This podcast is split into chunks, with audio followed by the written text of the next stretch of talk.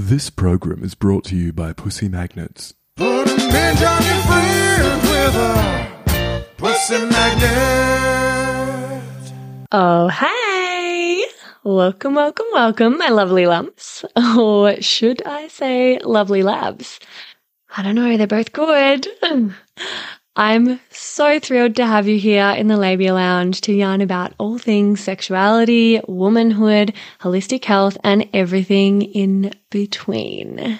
Your legs. Oh, oh, cringe. I couldn't help myself. Anyway, I am your host, Freya Graff, and I am a holistic sex coach and educator and yoni mapping therapist. So basically, I make my living massaging vaginas and teaching people about sex. Yeah, pretty cool. so, as you can imagine, we are going to have vag loads of real chats with real people about real shit. So buckle up. You're about to receive the sex ed that you never had and have a bloody good laugh while you're at it. Before we get stuck in though, I would like to respectfully acknowledge the traditional custodians of the land on which I'm recording this podcast, the Menang people. It's an absolute privilege to be living and creating dope podcast content on Noongar country, and I pay respect to their elders past, present, and emerging. Now, if y'all are ready, let's flap and do this. oh, is there such thing as having too many vagina jokes in the one intro? Whatever. I'm leaving it in. It's my podcast. Don't panic, you're not broken. Your sex education was a piece of shit. Get your flaps out and pull up a couch. It's the Labia Lounge. Hello, my lovely labial ledge bags. I've got a really cool guest for you today. We're going to be talking about ejaculation. So, welcome to Ejaculation Station, my loves. This one is going to be juicy. I've got Miroslav. Oh my God, I should have asked you before we actually press record. Is that how I pronounce your name, Miroslav? Yes, that's perfect. Okay, good. Whew. Um, so I've got Miroslav on the call today, and I'll just give you a bit of a rundown about this man. So Miroslav is a speaker and embodied speaking trainer.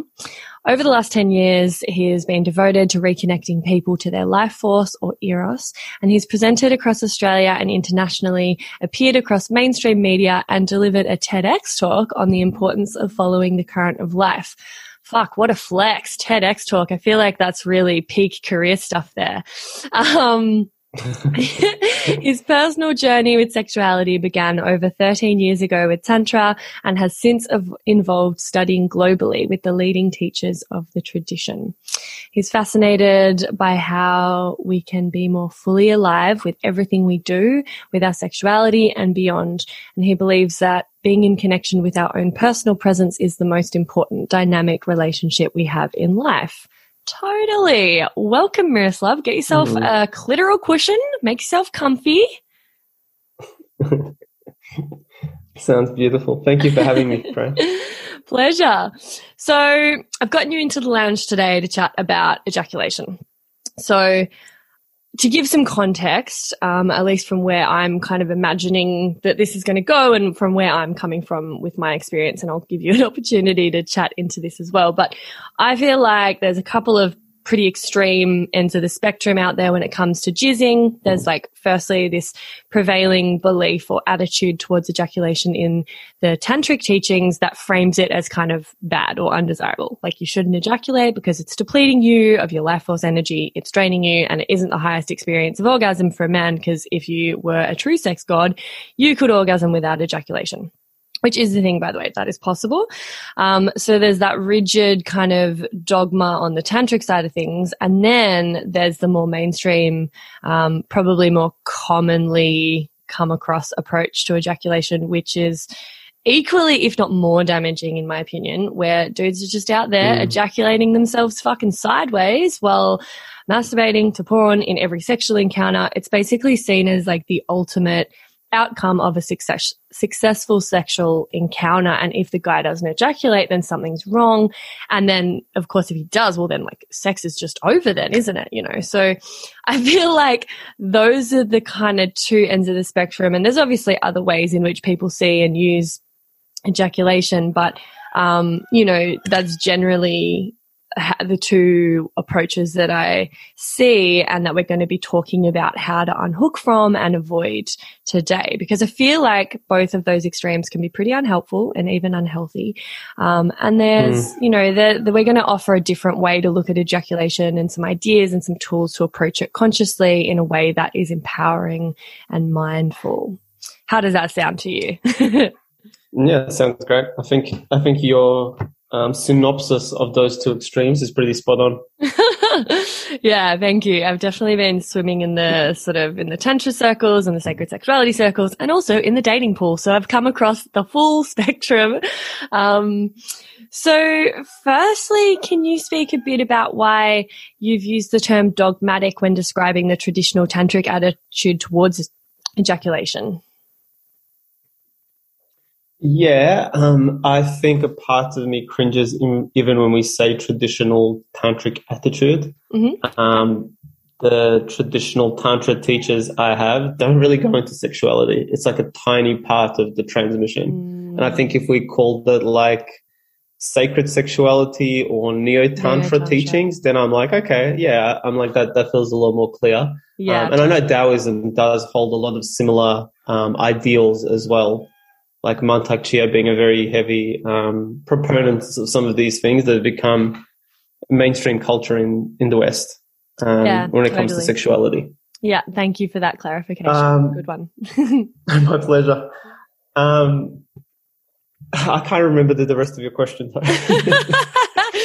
um, that's how we roll here. It happens to me all the time. So I, I remember um, the post that sort of um, I think a friend tagged me in and then inspired me to get you oh, yes. on was around. I think you even called it "Don't come at me with your dogma," and "come" was spelled C U M, and it was about ejaculation. So I was just wondering, yeah, if you could give people a rundown on on hmm. why it is pretty dogmatic.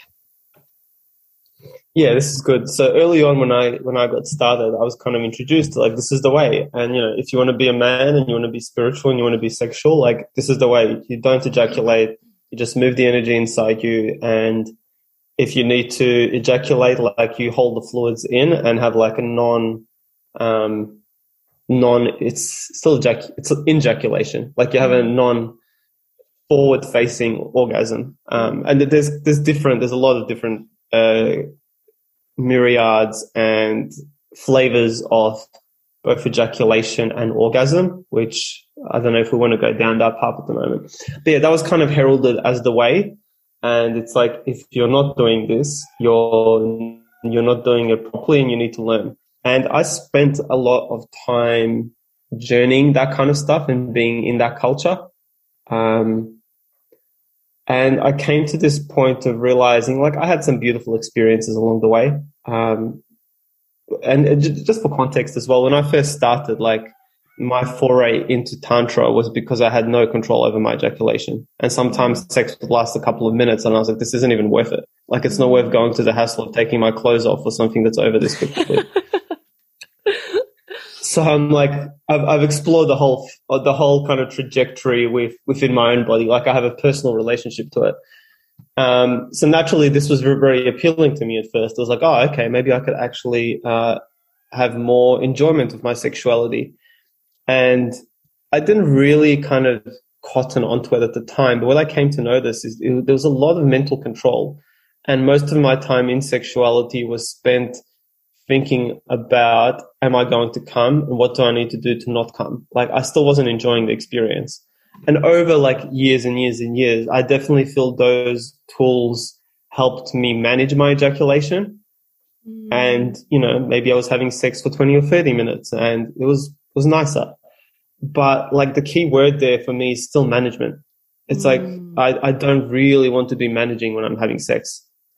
And the, the key distinction for me came through like recognizing that sexual energy, when it has a clear channel, it moves through the body quite effortlessly. And with these tools and techniques, it was like taking a cognitive approach to try and move the energy. But there was a lot of emotion that was already stuck in my body. It's like having all these knots on the rope, and instead of undoing the knots, I'm trying to force something through them. Mm. And when I started kind of leaning into this and being like, oh, okay, what if I just meet the emotion? What if I meet the self worth and the pain and all this stuff that's that's sitting on top of my sexuality that isn't allowing the energy to move? Um, and what I discovered is like as as I kind of moved and processed some of that stuff, it's like my sex just had more space to exist inside my body, and I had to do less controlling over it. It's like oh, there's just there's just more space here. Mm. Um, and for me, a, a part part of that was self reflection and looking at what needs to move, and you know, lots of different practices on that. And the other part was actually recognizing that my sexuality wasn't moving because my desire was suppressed.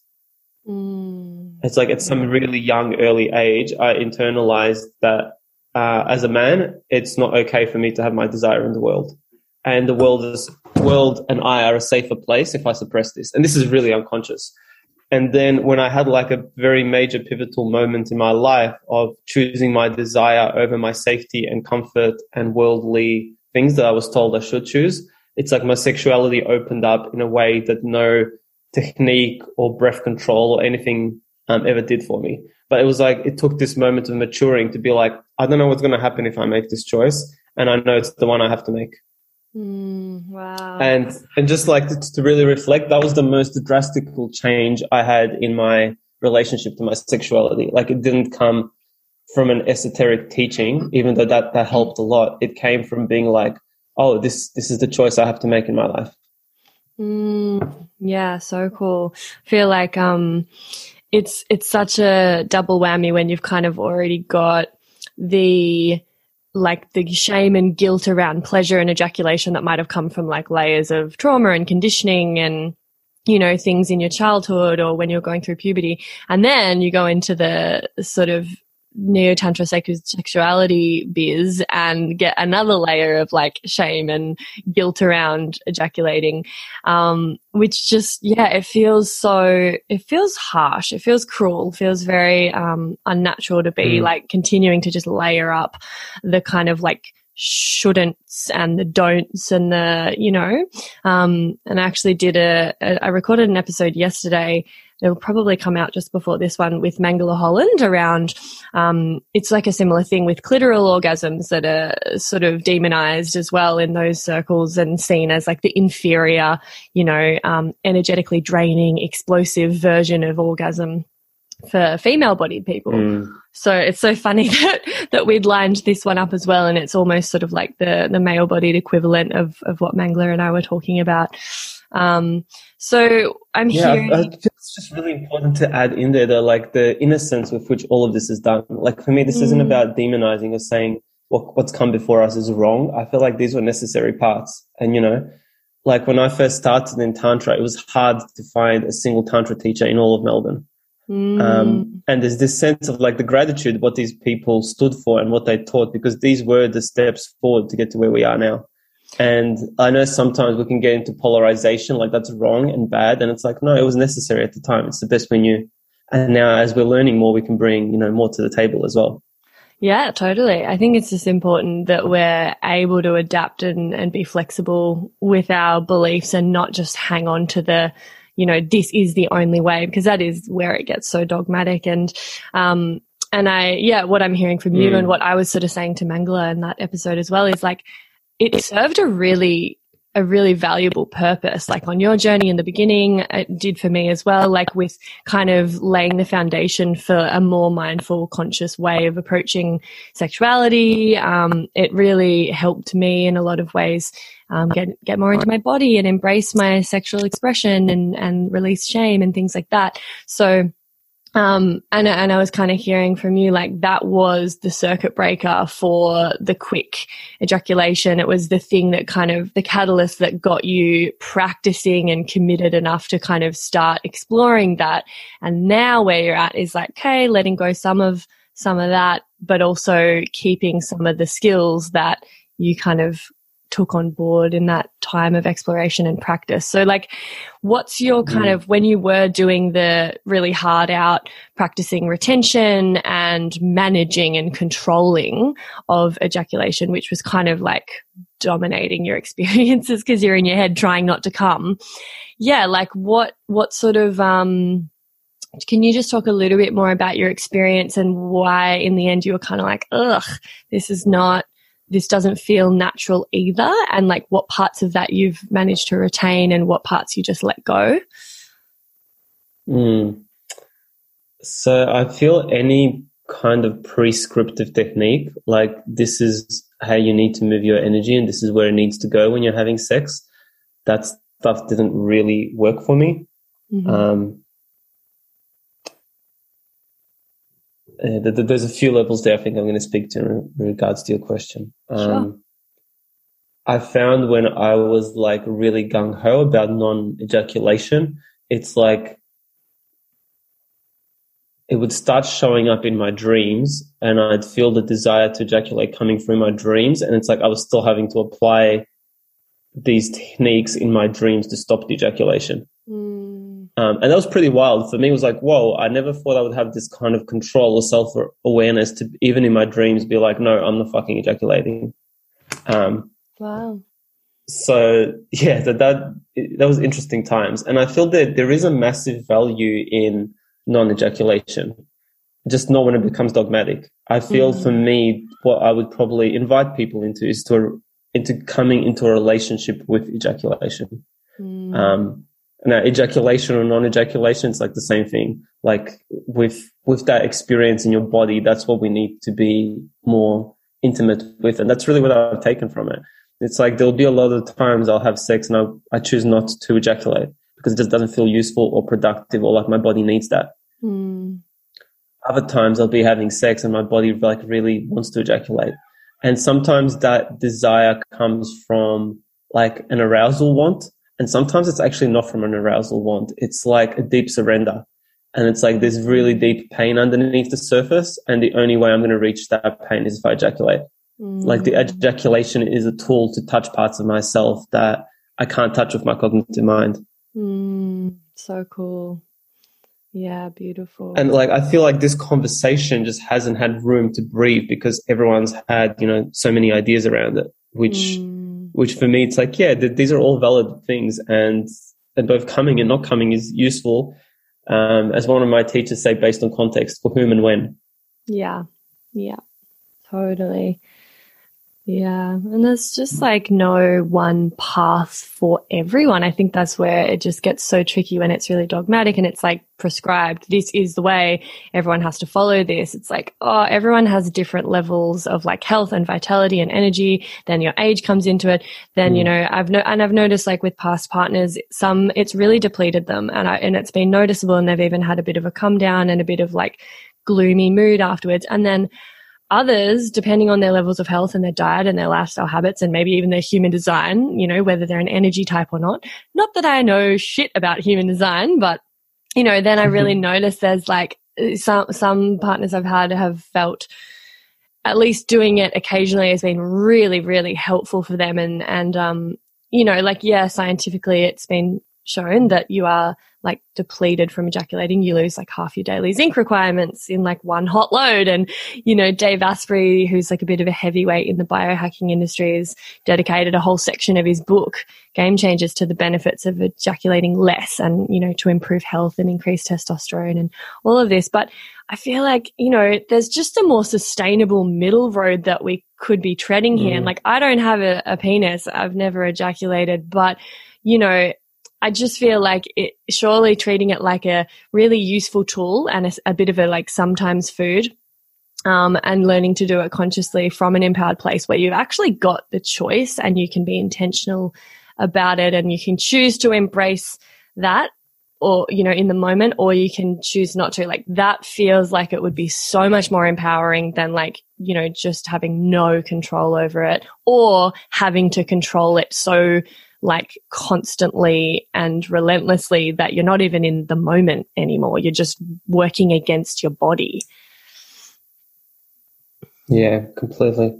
And I, I think like what opens up in this conversation is when we stop ejaculating for a man, we go from attributing the pleasure in sex to ejaculation to opening up into the vastness of possibility. Like what else? Where else can I? Oh God, the wording here is strange. You're not looking for pleasure. Pleasure starts showing up in so many more ways when you're not looking together from an orgasm anymore. And like when people say to me, um, when they talk about like non-ejaculatory orgasms, I'm like, I, I don't even need an orgasm. Like, it's nice if it comes, but it's not like a goal or a desire or um, a direction I'm seeking. Like, the sex itself is fulfilling. Mm, yeah, so so important. I wish more people had that attitude because it just it is so goal oriented out there. I think like the sex that we see in you know the porn or mainstream media and and just generally like most dudes that you come across and and a, and a lot of I mean it's not just gender um, specific. I, I, work with a lot of female bodied clients and they also come out with all sorts of things where I'm like, oh wow, it's actually still very like commonly believed or accepted that like sex is about the ejaculation and that is the end goal. That is what you're trying to get to.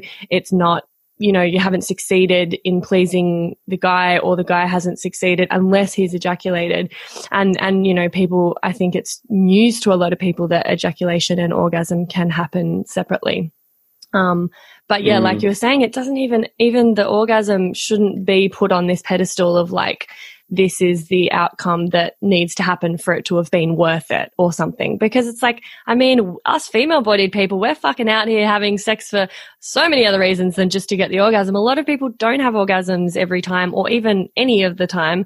But I still hear from so many women like, you know, I just really like the intimacy, the connection, the affection, the touch, the lead up, the journey, the foreplay. Like, it's not all about, they're like, I don't really mind if I have an orgasm or not. And then often it's like the male in that equation is like, oh, but I want to make you come. Like, you haven't had an orgasm yet. Like, let me just do this for you. And they're like, whoa, whoa, whoa.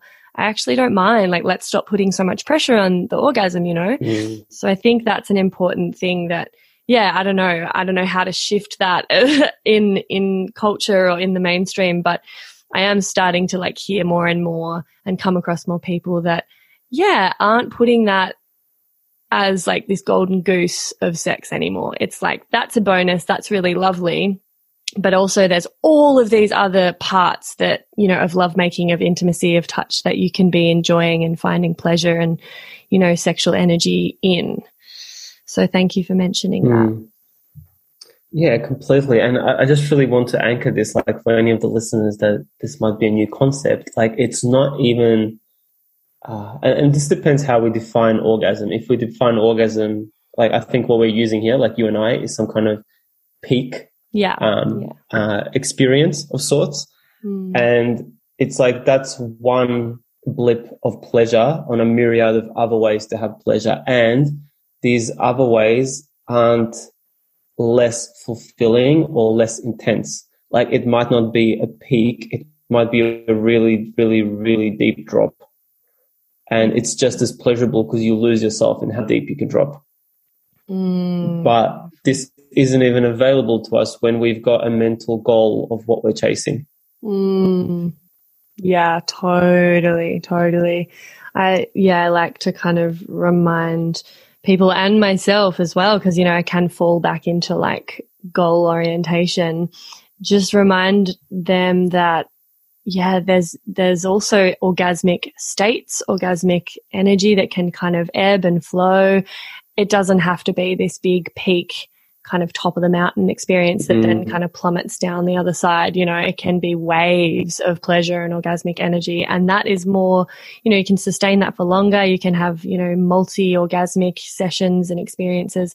And I think like, yeah, it is, it's so cool now that more and more men are realizing like they can like or male body people, they can be multi orgasmic too. And, um, yeah, it's maybe just slightly, slightly trick takes a little bit more practice and sort of un, undoing certain conditioning. Um, but yeah, it's, it's really cool that we're having these sorts of conversations and I, I hope some male body people listen or you know because most of my most of my audience are female but yeah pass this on to a partner you know like it's it's cool to think about the possibilities and if you take away this predetermined or prescribed vision of what you're aiming for then holy shit it just opens up a world of possibility and different experiences of and i mean you could you could talk into this from your personal experience i'd love to hear like the different orgasmic experiences or experiences with like sexual energy and surrender and intimacy that you have been Mm. enjoying since you kind of took that whole controlling um or coming too quickly off the table and just found a way to to really approach it in a way that feels natural and good for you Yeah, it's it's a nice question. I'd probably steer us away from even using the word orgasm. I'm like that just feels like an unnecessary blip here. Like Mhm. it's it's like that's a tiny circle in infinite space, and I'm I'm kind of like suggesting that infinite space is so potent. And this isn't to you. This is like my relationship to the world. It's like, can we just stop talking about orgasms? Um, like, yeah, we can have them there. They're on the table, but can we notice there's a whole fucking table in front of us as well? Mm, Um, yeah And when I go to that space, I'm like, there's a few experiences that, that I feel would be relevant to share. And I'll do my best to put this into language. Like I remember, um, maybe a year ago with my partner, we were having sex and then we just stopped. And it wasn't like we chose to stop. It's like, it's like there was a deep, silent invitation that was drawing us out of the thrusting into the silence. Mm. And as our bodies stopped physically moving, um, like she was sitting and leaning up against the wall of the bed, and I was just leaning on my hands, and I was still inside her at the time. And the best way I can describe this is it felt like this golden light started pouring through my body and through her body, and we were both like, "Oh fuck!" Like we can feel what this is. Mm. And if I was to put logical language into it, it felt like my king and her queen energy if we're going. But it was like when the thrusting stopped, these deeper, more mature parts of us were just able to meet and to start exuding from our bodies. Mm, wow. And it was like a deep, deep, deep space of, of surrender. Mm. Awesome. Yeah, it's like this is, uh, the words are on the, the tip of my mouth. I'm like, maybe some people experience those kind of deeper drops after sex finishes and they just go into the, the softness. Mm. But it's not, it's like, it's a softness that keeps dropping and dropping and dropping. It's like a softness that can take you into the void. So wow. it's soft, but ultimately powerful. And it's like, what happens when we start inviting or allowing moments like that to meet us in the sexual experience? Mm, wow. Do you feel like often we're doing too much, like we're trying too hard to do something or make something happen, or we're kind of, is there just not enough space to just surrender and allow? Or I don't know, how, why do you think that sort of happened in that moment? I'd probably say we're both we both had enough space within ourselves to access a different pathway, Mm, uh, to access a different, you know, invitation or a calling. And I think like it's not so much the doing that I think it's the problem. I think it's the habits. And we mm, get into certain habits that are unexamined. And it's like the body's just thrusting and then the body's just moaning. And it's very like it becomes almost predictable the patterns we access. And it's not saying that these patterns are wrong. Like they're useful and they're developed and they have a purpose. But it's also interesting to me, like what happens when we go off the path mm, mhm. and what can we discover when we're not transversing the way we've always known and that we know can create orgasm and pleasure Mm, because Yeah, then that's where the rest of the table becomes available. totally. Yeah. Cool. Did you have one other story that came to mind? I think you mentioned you had two. Uh, that's let me just let me just be with this for a moment. Um, Yeah. no pressure. Yeah, I would say that, and I, don't know like where your audience is at or where listeners are, but if I speak about something like energy, does that have any cognitive sense? Yeah, totally. Yeah. I think my listeners are pretty, pretty Okay, we can go open minded. Yeah, we can go there. Yeah, so I feel it's like uh, when we start experiencing the energy that's moving through our sexuality, like what I just described, this archetypal energy, it opens the doorway for a lot more to keep moving that isn't um, logical, mind driven technique. And I remember one thing, another similar experience that happened for me is when I was with a partner and she was going down on me. And I asked her to to keep it in her mouth, but to stop giving me head. Mm-hmm. And it was like this sudden thing just changed. It's like it stopped being this action driven thing and the energy just became palpable for both of us. It's like the energy kept moving and her desire for me kept moving, but it stopped being about the head job. And it just became a really deep, like, oh my God. I don't Mm, wow. if that makes sense. Yeah, you just cut out on those last that last little bit. Um, so maybe just repeat that. It just became something something. Yeah, it just it just it stopped being around the act of the head and it just felt like the floor gave way underneath us. Mm, It's like the energy was still moving, but the physical body stopped. Yeah, so cool. Awesome. Love that.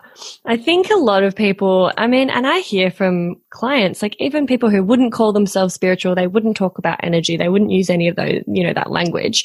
I still hear some pretty incredible stories because I think it just, it just if you leave space it'll naturally happen not not that exactly but different things like this i hear some really cool stuff from clients about their self-pleasuring practices or their lovemaking and yeah and they're kind of like i just don't i can't put words to it i don't i can't describe it i don't really understand it but like this crazy thing happened and i'm just like fuck yeah awesome you're not even trying and that's you know Mm. that's it's showing you what's possible so it's really cool and then that's usually what sparks a little bit of um I guess inspiration in them or a bit of curiosity and then they might come and have a session with me and be like hey I just I just got this little hit, like hit that there is something more and that I'm there's so much more to uncover or explore and I don't really know where to start so like yeah and that's that's really cool because Mm. of course, something, an experience like that can just feel so hugely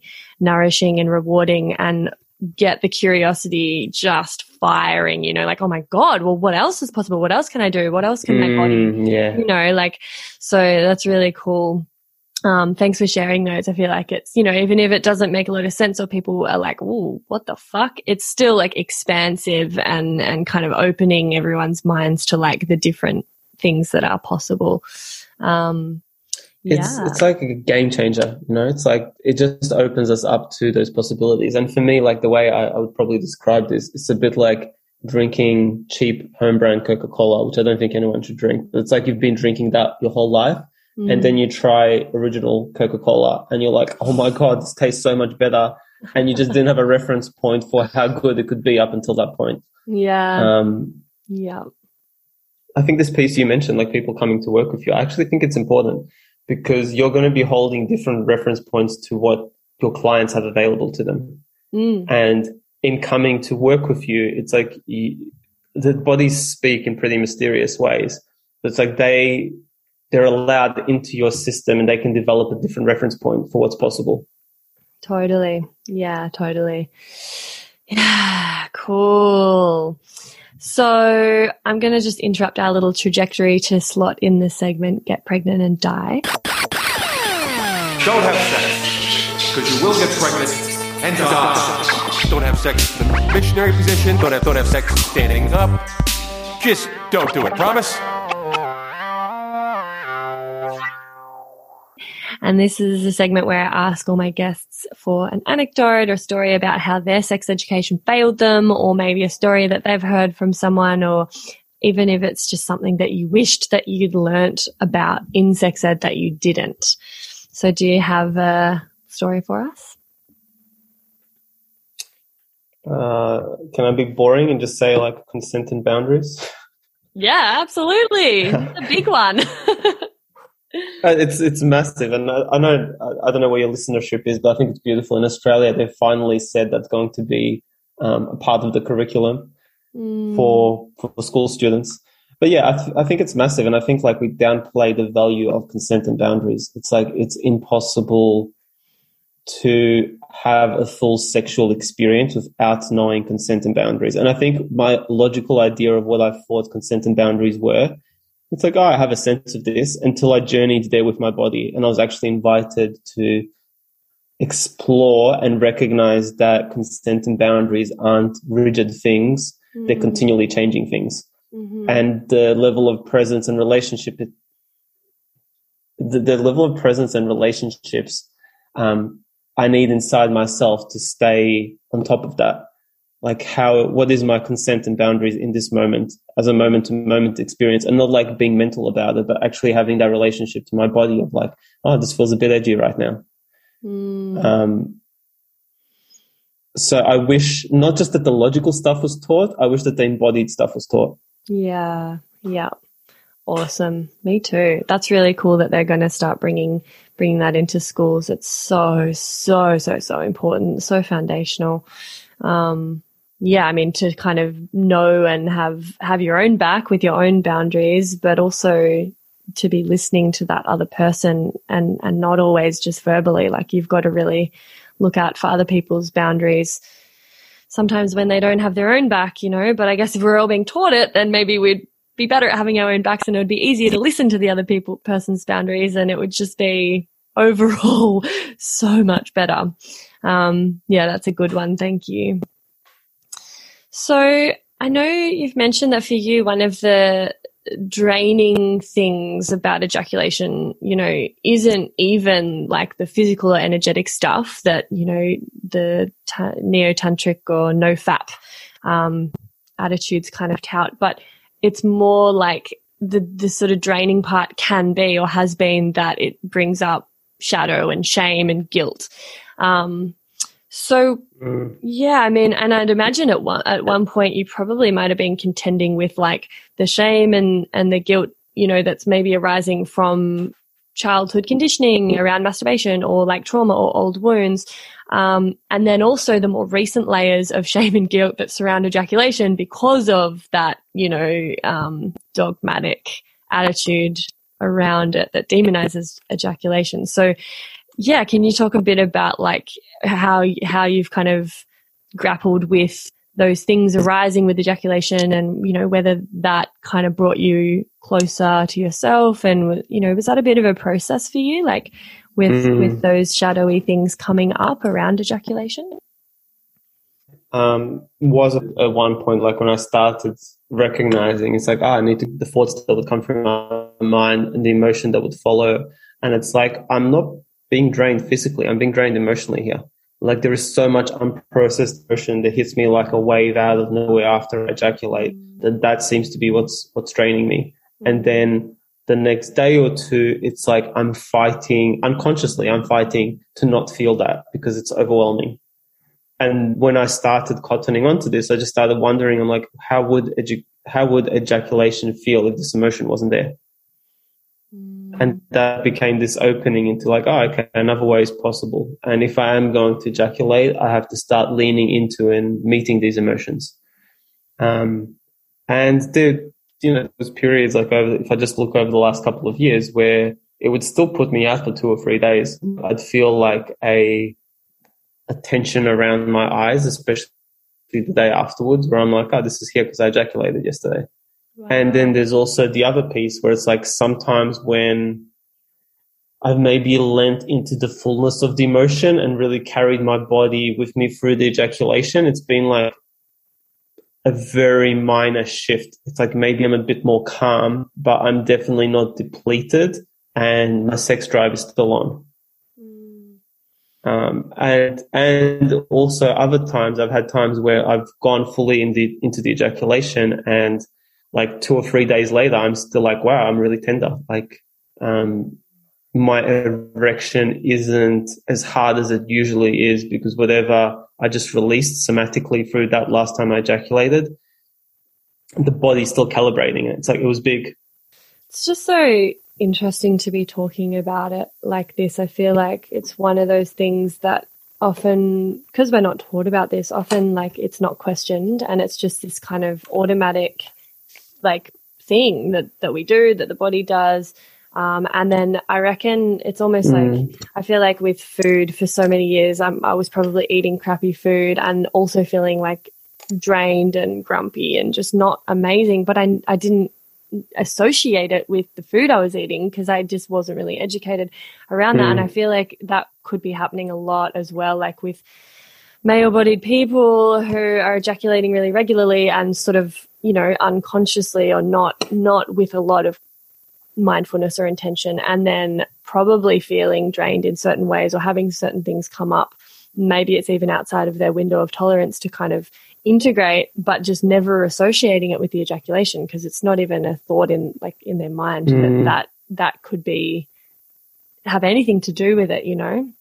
Um, so like I'd love to talk about how to just get a little bit more more conscious around ejaculation. Um, yeah, bring a bit of mindfulness into it and create a bit of a practice around it so that it feels empowering, so that it feels like a choice, so that we're not preoccupied by either trying to not do it too quickly or preoccupied by trying to make it happen because that's the one thing that we're trying, you know, that we want. That's the goal. Um, yeah, and I, and it's it's a tricky. I feel like it would be a tricky balance to strike. I don't know. I don't have a dick, but you know, even with like um, the the women I work with, like sometimes there's been quite a bit of like damage done just you know by them being shamed about their own pleasure and genitals when they're young or whatever and the conditioning and it's all of these layers and then that results in them struggling to have an orgasm at all later in life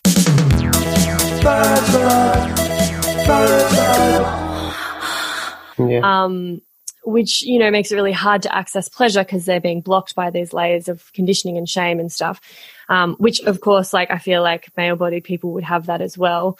Um, plus, they're trying to, you know, trying to last longer and be more of a sex god and da da da. da. So they're kind of preoccupied by that performance anxiety.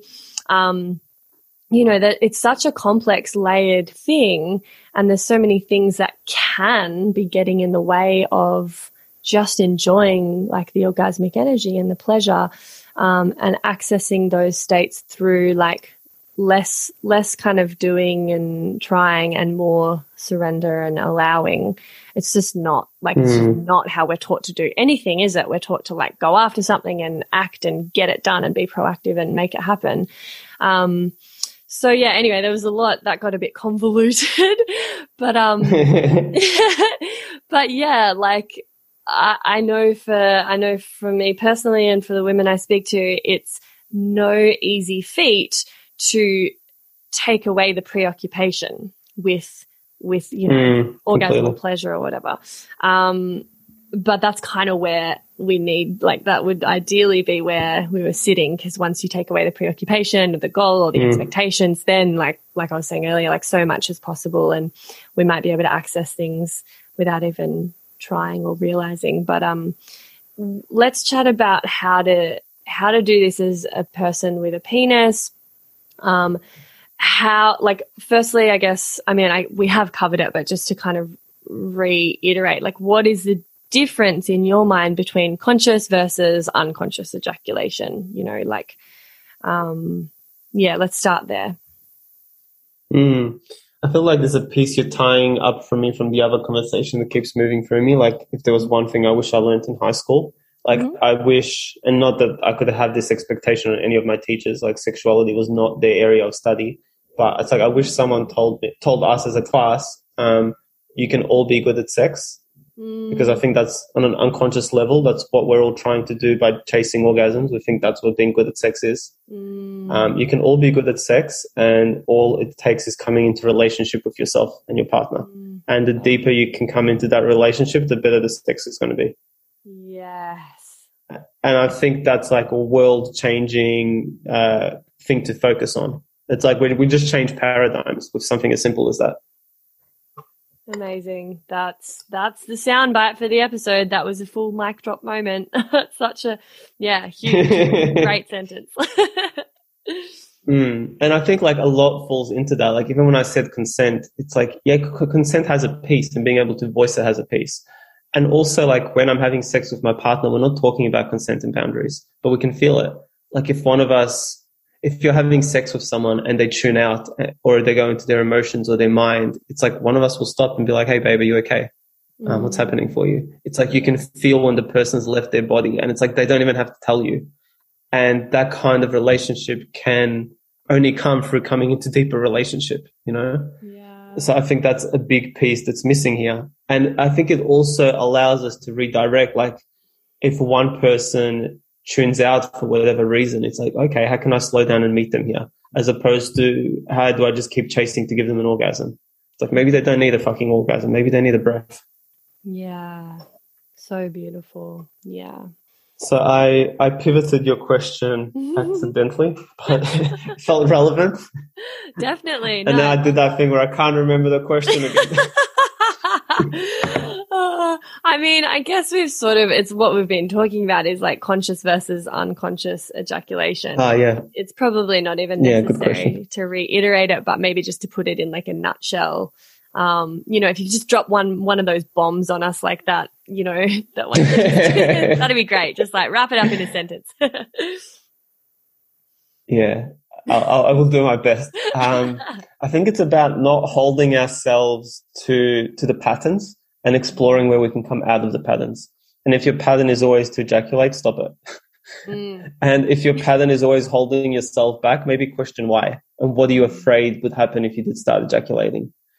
And like for me, the spiritual path, which is at the core of my being, is non-duality. And it's like if I'm telling myself that having less energy is bad, can I stop doing that because that's not fucking useful? Can I go through the process of ejaculation and just meet it from a place of non-duality? Like I don't need to have a preference around how I'm feeling. Can I just go through it and feel it and walk through the cave as opposed to stepping in, being scared and being like, oh no, I'm going to do the thing I'm comfortable with. Like what's on the other side of the darkness is really what my, my curiosity is about.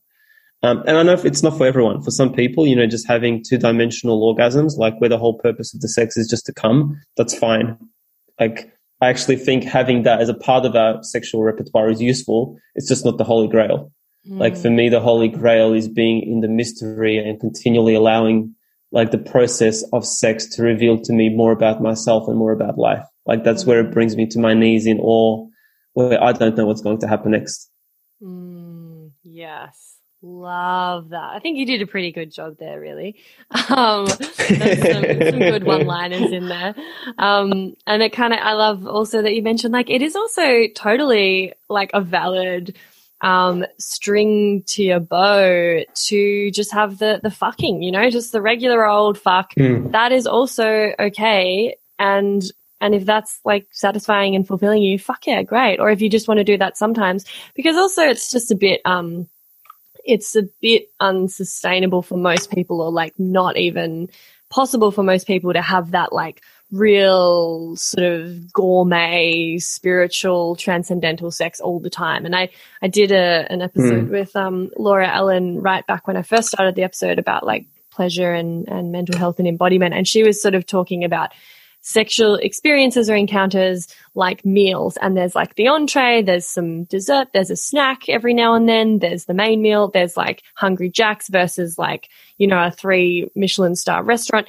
And like they're all great and they're all important to have in your repertoire because hmm. you're not always going to have the time and the energy and the presence to do that three fucking hour tantric transcendental like falling into the abyss of blissful you know, orgasmic, whatever. Um, and sometimes it's really great just to have a snack, you know, and, and that's okay. So not, yeah, not beating yourself up because like that's a trap that I fell into when I started getting into like sacred sexuality and neo tantra and stuff. I was kind of wanting or feeling like I should be having that really gourmet experience every single time. And I would beat myself up or feel a bit inadequate if, if I just had a fuck, you know, or, or if I didn't, Exactly. yeah, Yeah. didn't have some like mind blowing full body cervical orgasm multiple times, you know, like there's just like the, I think it's the natural thing that we do uh, that we're kind of conditioned to do is find things to create, like make, make our goal and like reach for and try to, you know, it's hard to want Mm. something without really trying to get it and being disappointed if you don't. It's very tricky to like not have expectations and not put pressure on ourselves and just be happy with what is. But I guess that is, you know, the practice.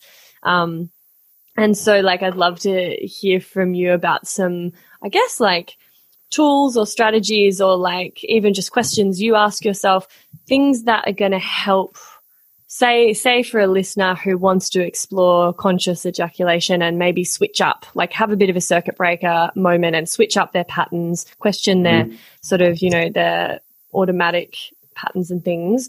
What are some tools? What are some things we should be aware of? Are there questions to be asking? You know how do we how do we consciously ejaculate? Big question but yeah, where do yeah, we cool. start? Yeah, I, I just want to touch on one thing. Sometimes we polarize, like what you were just sh- saying, like it can be deep and tantric and whatever, and then it can also be, you know, fucking and hard and whatever. And for me, it's like that isn't even a polarity. Like those two are like, they're like two different liquids. Like let's say one's red and one's blue, and I'm like, I can mix them together. It's Mm, like that depth of presence can come into fucking. And I feel like sometimes people miss this. They think to have presence, it needs to be slow. It's like, no, find out what happens when you bring your presence into the fucking and find out what's possible if you keep bringing your presence into intensity. Like for me, um, mind blowing, uh, it's like, there's words I'm looking for here it's like the the separation of tantra being slow, which I, I'm okay for people to believe that, but the separation of like mind blowing or deep experiences or whatever being slow, and that that's the way it needs to happen is just another dogma. It's like mm. what happens if you mix fucking with with deeply slow sex that isn't boring but brings you more fully into your body, and then you go back into fucking it's like we're just creating an algorithm here that no one really fucking speaks about. Like, you know, welcome, welcome, welcome to a contemporary world. It's like we can play with all of these pieces. Um, Mm, yeah i so, mean, I mean, I there, wanna... there's a, there's a tool in that. Yeah. Yeah, yeah. Thank Go you on. for mentioning that. Well, I I guess when I say fucking, I wasn't. Yeah, I suppose that's good that you pointed this out because probably if you thought it, then listeners would as well. When I say fucking, I I'm kind of meaning for my own experience, like. It feels like a fuck when I'm not when there's not a lot of presence. It's not about the speed. It's not about the length that it goes for. Hmm. You know, you can have a quickie and it and it can be like fast and whatever, and it can still be really like nourishing and, and quite you know tantric or whatever you want to call it. Um, so I guess for me personally, when I'm saying fucking versus the other, it's it is more about the thing that you can't even see, which is like, are you present? Are you feeling like you're really like your body Yeah. is communing with this other person? So thank you for mentioning that because yeah, I guess true. If if someone says fucking, it's usually like meaning that jackhammer boning, like rabbit fucking kind of Yeah. thing. But I guess I'm like, yeah, that is my language that that uh, makes sense me. but yeah, I love And that. You can I do all of it.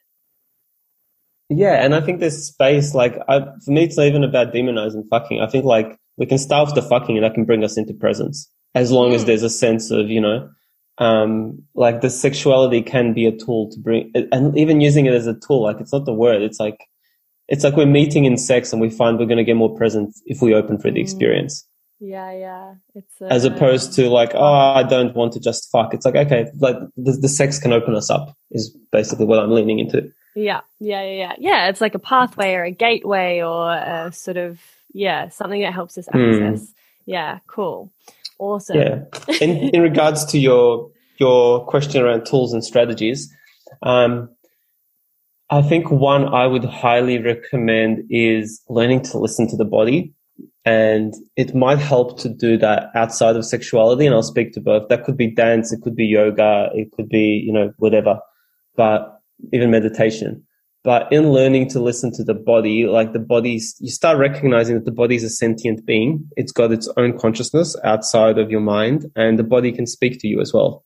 And it can ask for things to be faster or slower or whatever. And there's one mode of operation where we objectify the body, which is, um, nine to five mainstream society. The body serves as a transportation system for the mind. And even for people that use the body, they're using it in a very objectified way. It's like my body is here to perform this action and I'm going to keep performing it. Um, there's another way where the body becomes subjective and the body has information and it gathers information and it can share information back with the mind. I don't know, this might sound esoteric for some people. If you start reading even into the academic literature and embodiment, which I have done, you'll find um, like Rachel Forgas's writing is really, really beautiful. And she has specific ways she articulates this, which is different than my ways. But like the idea is we can come into relationship with the body where it speaks to us. And when that relationship is present during sex, you're going to find things open up. Like you might touch your partner where you haven't touched them before. You might find your body slowing down or you might find yourself looking at them and there's like there's a draw and a pull that arises from the body and the mind is like oh this is edgy. I've been used to fuck to just fucking or to just thrusting to please my partner and here's this different thing arising and i don't know what that is and you know i might not give her an orgasm if i do this or it might break her orgasm or arousal or pleasure or whatever like the thoughts are and there's still a sense of like I'm going to breathe in and I'm going to trust this different thing. Mm. And that's where magic opens. Mm. Awesome. On, I, I feel to share a few more things. I think on a very practical level, all those tools we learn through like Taoism and Tantra, the breathing, um, the manipulation of energy for like the bandhas or the locks, that is all useful as well as we progress with sexuality. It's just like our grasp of needing that stuff becomes less intense. But it's like if you know how to breathe and you know that the breath is going to let the sexuality rise through your body and your partner's body, that's a useful tool to be able to have. So there is still a place for me um, in having a relationship to these tools. But I find now compared to before, they're they're available in my repertoire. It's like I'm just breathing more in my sexuality as opposed to telling myself I need to stop and breathe and the breath becomes like a cognitive function. Mm, yeah. Yeah. It sort of comes. But we do need to start somewhere as well. So yeah. Yeah. I guess to get it into that place where it's part of your repertoire and it can just sort of naturally come out and be used that you did kind of have to go pretty hard at one point to like get it into your body as like the, yeah, mm. this sort of, yeah. Cool. And and I want to add one more thing in terms of your question around circuit breakers. I think asking for what we want or asking for unexpressed desires. And this can be edgy, so it's like take it at your own dosage and what feels comfortable for you. But just how the simple putting forth of a desire can change the sexual dynamic. And recognize that your partner might not be able to meet you in the desire. They might not want to. And it's not it's not even about that. It's just the freedom that happens when you let yourself voice these things. And usually the desires are, pressed, are suppressed because of shame or guilt or unsafety or whatever. So it's like you're allowing this part of you that's been emotionally stuck to come out onto the table. And these kind of conversations, you generally need a, a degree of safety um, with the person you're doing it with. But the, for me, the magic has been like telling my partner I want her to be more penetrative with me energetically completely changes our sexual dynamic, especially because the mainstream story is the men are penetrative and the women are receptive. Mm. And when we mix that up, it's like a whole new dynamic that emerges out of that. Yeah, epic. Love that last point as well. So important. And something that I guess a lot of people are hesitant to do. Um, but just, yeah, it comes back to like, communication as always and and um I think sometimes like I've been with people who it's they've been hesitant to um ask for what they want or sort of speak up and there's a lot of like I guess reluctance because they might be afraid of how I'll react or yeah and I think being courageous and being able to be vulnerable like you said there needs to be a fair bit of trust and um you know good sort of space holding skills and acceptance um, for it to be a safe space to bring up things like that. But the vulnerability that that, um, you know, allows for, and then the trust, so beautiful, and it can just deepen the experience so much. And then we're already kind mm. of in a bit more of a mindful place, I guess. Um, yes, I love that. Mm, um, yeah, it's beautiful. And is there anything else like on this topic before we wrap up that you would like to leave listeners with? And we've still got the segment TMI. We love it. So I'll ask you for a story before we jump off the call. but yeah, I'm just wondering, like, does it feel as though you've sort of completed or done justice to what you want to be saying? Or have I missed something glaring that's kind of, you know, nibbling at you that you want to speak to? I think the only piece that, that I would add extra words to is that we can let it be fun. And, you know, fun can be edgy and soft and intense. And it's really like, where, where are my curiosities and desires? What do I want to explore with my sexuality? And just really giving ourselves permission to go after that as opposed to settling for, um, what's average or unengaging. Mm, yes, fun. I feel like that's so lacking and it's not emphasized enough that like this should really at the end of the day you know, it should be fun and be allowed to be fun and playful and like, yeah, not so serious, not so kind of, because then we just get into overthinking and overanalyzing. So yeah, love that. It is, it is fun, you know, and it's funny. Mm. I feel like a lot of people don't don't feel comfortable like laughing or being a bit silly or like you know if something funny shit happens in sex like bodies are hilarious and mm. some funny stuff goes on and you can't like i feel like you've got to just laugh about it, you know? like, yeah. But anyway, I guess that takes safety and trust as well. So I'm not judging if you don't, don't laugh if you accidentally fart in sex or something like that. You couldn't totally be mortified, mortified with that as well. But you know, like if something, if like a little body fart happens or if like something kind of goes, awry that's a little bit like, oh, that was awkward or whatever. Like it's so okay to laugh about it. We're just human. And yeah, I think that fosters, I guess, like a sort of non-judgmental safe space where we can feel even closer um, if we're able to laugh about things in sex. Um, awesome. Yeah, that's nice. So, do you have a TMI story for us? Because it is now time for the segment TMI We Love It. TMI We Love It. TMI We Love It. so I've been thinking, I'm like, some of the, the stories I shared, I'm like, oh, this is kind of verging on TMI. I've been like, oh, should I share this? Should I not? Um, there's a curiosity. Is there a particular flavor of story or a theme, I guess? Um, um, yeah. So I suppose if I'm thinking back to all of the different stories, there's been a real array. Like, for example, there's been um, sex stories, things happening in sex fluids. There's often a lot of fluids involved in the stories, whether it be jizz or period blood or squirting.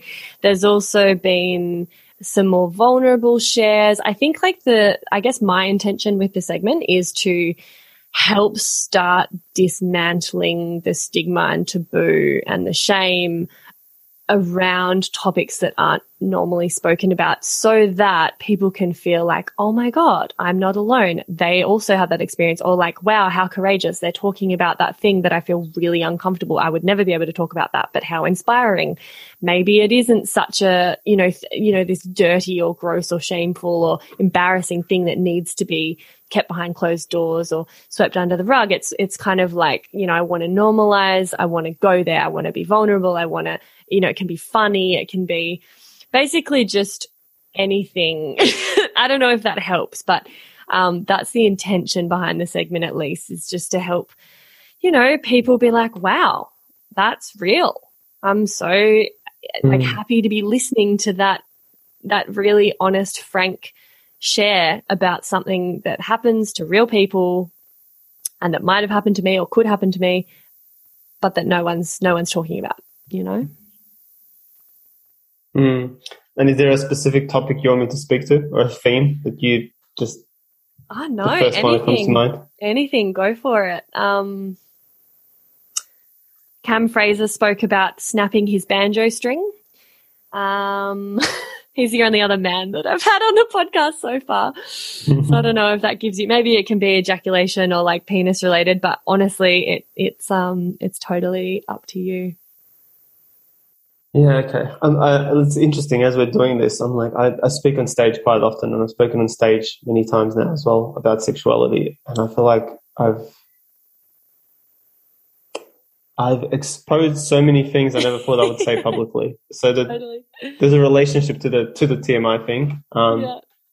And th- there's also a relationship to being misunderstood where people didn't really feel where I was coming from and misinterpreted my story and just feeling the sense of like, wow, I just been really vulnerable and, um, you know, I wasn't met in that. So there's an awareness there around like, uh, the, my tentativeness, not knowing your audience and them not seeing or being able to relate to me and Mm. uh, taking taking something on surface value, which has been a big like learning for me from when I start, first started talking about sexuality. It's like to some people, I'm just going to represent a white man that's going to represent every other white or man that they know, which isn't going to allow them to um, even lean in to connect to where am I speaking from. So Yeah. That's so fair enough. And and I will add that it is also equally inspiring and like I also respect it if if you just want to decline because like that it, that again that's consent that's boundaries that is just being like Mm. actually like I don't feel the need to share anything right now or it does feel a little bit too vulnerable to me and you know what I'm not going to fucking dance when you say monkey dance you know so like it's also maybe that's maybe that's where you land and you're like yeah you know what I'm not going to share because you do. You share stories that are pretty vulnerable and a lot of information about, you know, a subject that is a bit stigmatized and taboo on stage all the fucking time. So it's like, wow, you know, Mm. you're already doing that. So totally up to you. My listeners are pretty loving, yeah, it's open-minded people The- though. there, there's a memory there for me, and I feel like maybe this touches on on um, a man's journey or something like that. But the memory that keeps coming to me is being like, God, primary school. So I don't know what I would have been, maybe like seven, eight, nine years old or something. And after after we would go to the swimming pools, um, all the boys would go into the boys' change rooms, and we'd have to get changed. And I remember for me always having this relationship to like, why am I holding a towel over myself when I'm changing myself in the boys' change room? Like, this is weird. Um, you know, it's like we don't have to be clothed here. We can just take our clothes off. And also feeling this social stigma around all the other boys are doing this. Like, you know, everyone's hiding their bits. And I found sometimes I, I would do the whole thing of like using a towel in the boys' change room, and other times I was like, no, it's fine. I don't need a towel here. And I remember, and this is a memory that only came to me recently, um, like over the last couple of years. I remember at one point me not using a towel and these other boys like pointing and laughing at my penis. Oh, God. Horrible. Yeah. Oh, yeah. Horrible and so innocent. It's like, this is what boys do to each other. This, this is the correct way to behave, you know? totally. Oh my God. Yeah, absolutely. It would have been, you know, they probably wouldn't have realized the harm that they could be doing. It's innocent. Um, but also kids are fucking cruel sometimes and that shit stays with you. Like dick shaming, that's a big, that's not a tiny thing, you know, like, especially when you're already having that process around like, why am I holding up a towel? I shouldn't, I don't need to do this. This is a safe space. We're all getting naked. And then, of course, the thing you're afraid of happening. Yeah. Mm. Mm, thank you for sharing Yeah, that. I, I, I think like, you know, there's something collective in there. Like they played one side of the story, I played the other. But I think as I've been journeying into my sexuality, it has been like a meeting of, of dick shame. Um, and in a collective way, I'm like, sure, that's how it shows up with boys, but there's so much in what's become normalized, like what men aren't, are and aren't allowed to do or say or be.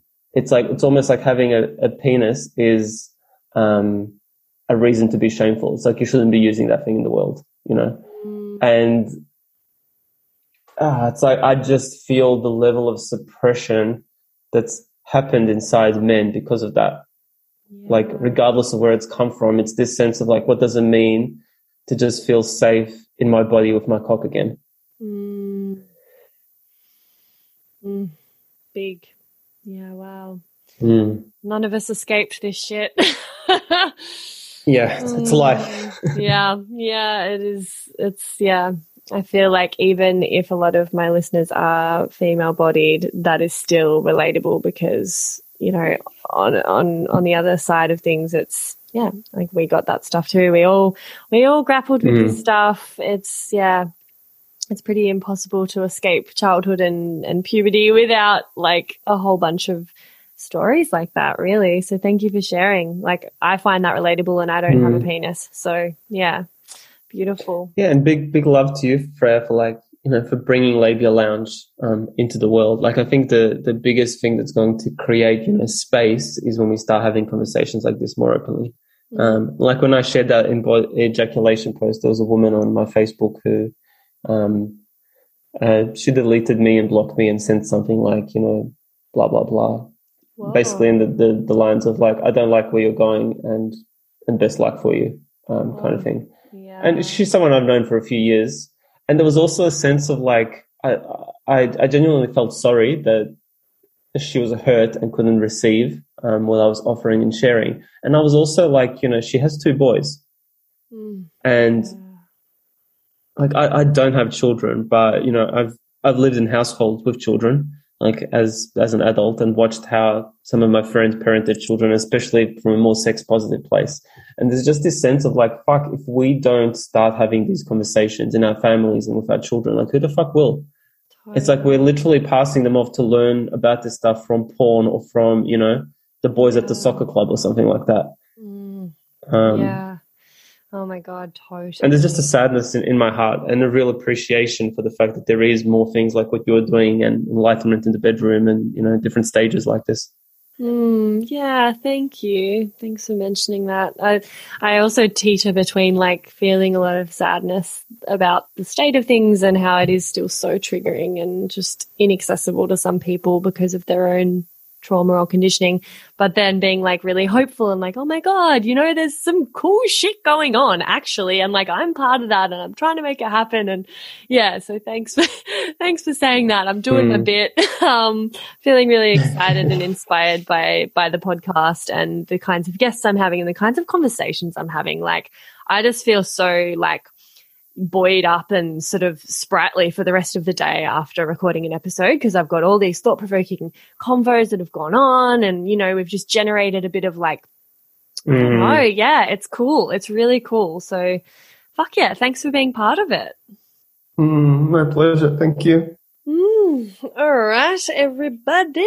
Well, I'm going to leave y'all to it. I'll mention um, that you should, well, you shouldn't do anything. You can if you would like. I will put in the show notes Miroslav's links um, and offerings and things like that. There's also a Facebook group now that I've just launched for the Labia Lounge where I'll put like extra little bits of content and outtakes and Q and A's. And um, if any of the guests that I have on have like offerings or discounts or freebies or whatever, I'll chuck them in there.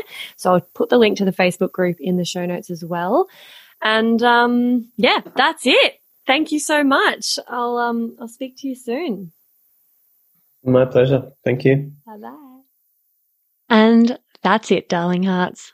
Thank you for stopping by the Labia Lounge. Your bum groove in the couch will be right where you left it, just waiting for you to sink back in for some more double L action next time. And in the meantime, if you'd be a dear and subscribe, share this episode, or leave a review on iTunes, then you can pat yourself on the snatch because that, my dear, is a downright act of sex positive feminist activism. And you'd be supporting my vision to educate, empower, demystify, and destigmatize with this here podcast. Also, I'm always open to feedback, topic ideas that you'd love to hear covered, or guest suggestions. So feel free to get in touch via my website at freyagraph.com or say hey over on Insta. My handle is Freya underscore graph underscore YMT, and I seriously hope you're following me on there because damn, we have fun. We have fun. Anyway, later labial legends. I'll see you next time.